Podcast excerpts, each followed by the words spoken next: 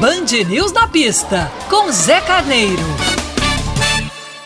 Olá, meus amigos. O Grande Prêmio da Áustria, além da retumbante vitória de Verstappen, também trouxe muita disputa no meio de campo, no batalhão ali de, de, pilotos que disputavam as posições intermediárias no Grande Prêmio. É importante dizer que o Bottas chegando em segundo lugar é um fato raro Atualmente, a Mercedes teve que ceder o lugar de Hamilton a Bottas porque Hamilton havia machucado o assoalho do carro numa das perseguições que ele havia feito no início da corrida ao jovem Lando Norris. O que se viu daí para trás foi muita disputa, inclusive com muitas penalizações. O Sérgio Pérez passou do limite, disputou e foi penalizado com o Norris, também foi penalizado com o Leclerc, inclusive, na minha opinião, atrapalhando a corrida do Bonaguesco, do Leclerc. Mas é, a, a Fórmula 1 é isso, são disputas curva a curva, roda a roda. Foi muito, foi uma prova muito boa de assistir, onde a gente viu também uma recuperação do Daniel Ricardo muito boa.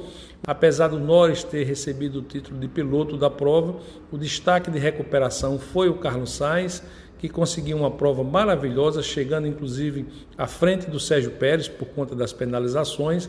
Também destaco a ultrapassagem a três voltas do final do Alonso, no surpreendente George Russell com a sua Williams, que quase marcava os primeiros pontos para a equipe inglesa. Mas enfim, foi aquela prova gostosa de assistir, com disputas a cada volta praticamente, muita perseguição e novamente aquela prova limpa, sem acidentes, um pequeno toque que quebrou a suspensão do Ocon no começo. Para não dizer que estava tudo tranquilo, na última volta o Raikkonen e o Vettel se engarfiam e num, num acidente tolo, mas surpreendente, terminam ficando fora, não completando a prova. A Fórmula 1 está cheia de surpresas neste ano e cada vez mais gostosas de assistir. Fiquem ligados na Band, na Band News FM Manaíra, assistindo e ouvindo os comentários para ficar sempre por dentro do mundo da Fórmula 1. Um grande abraço, até a próxima.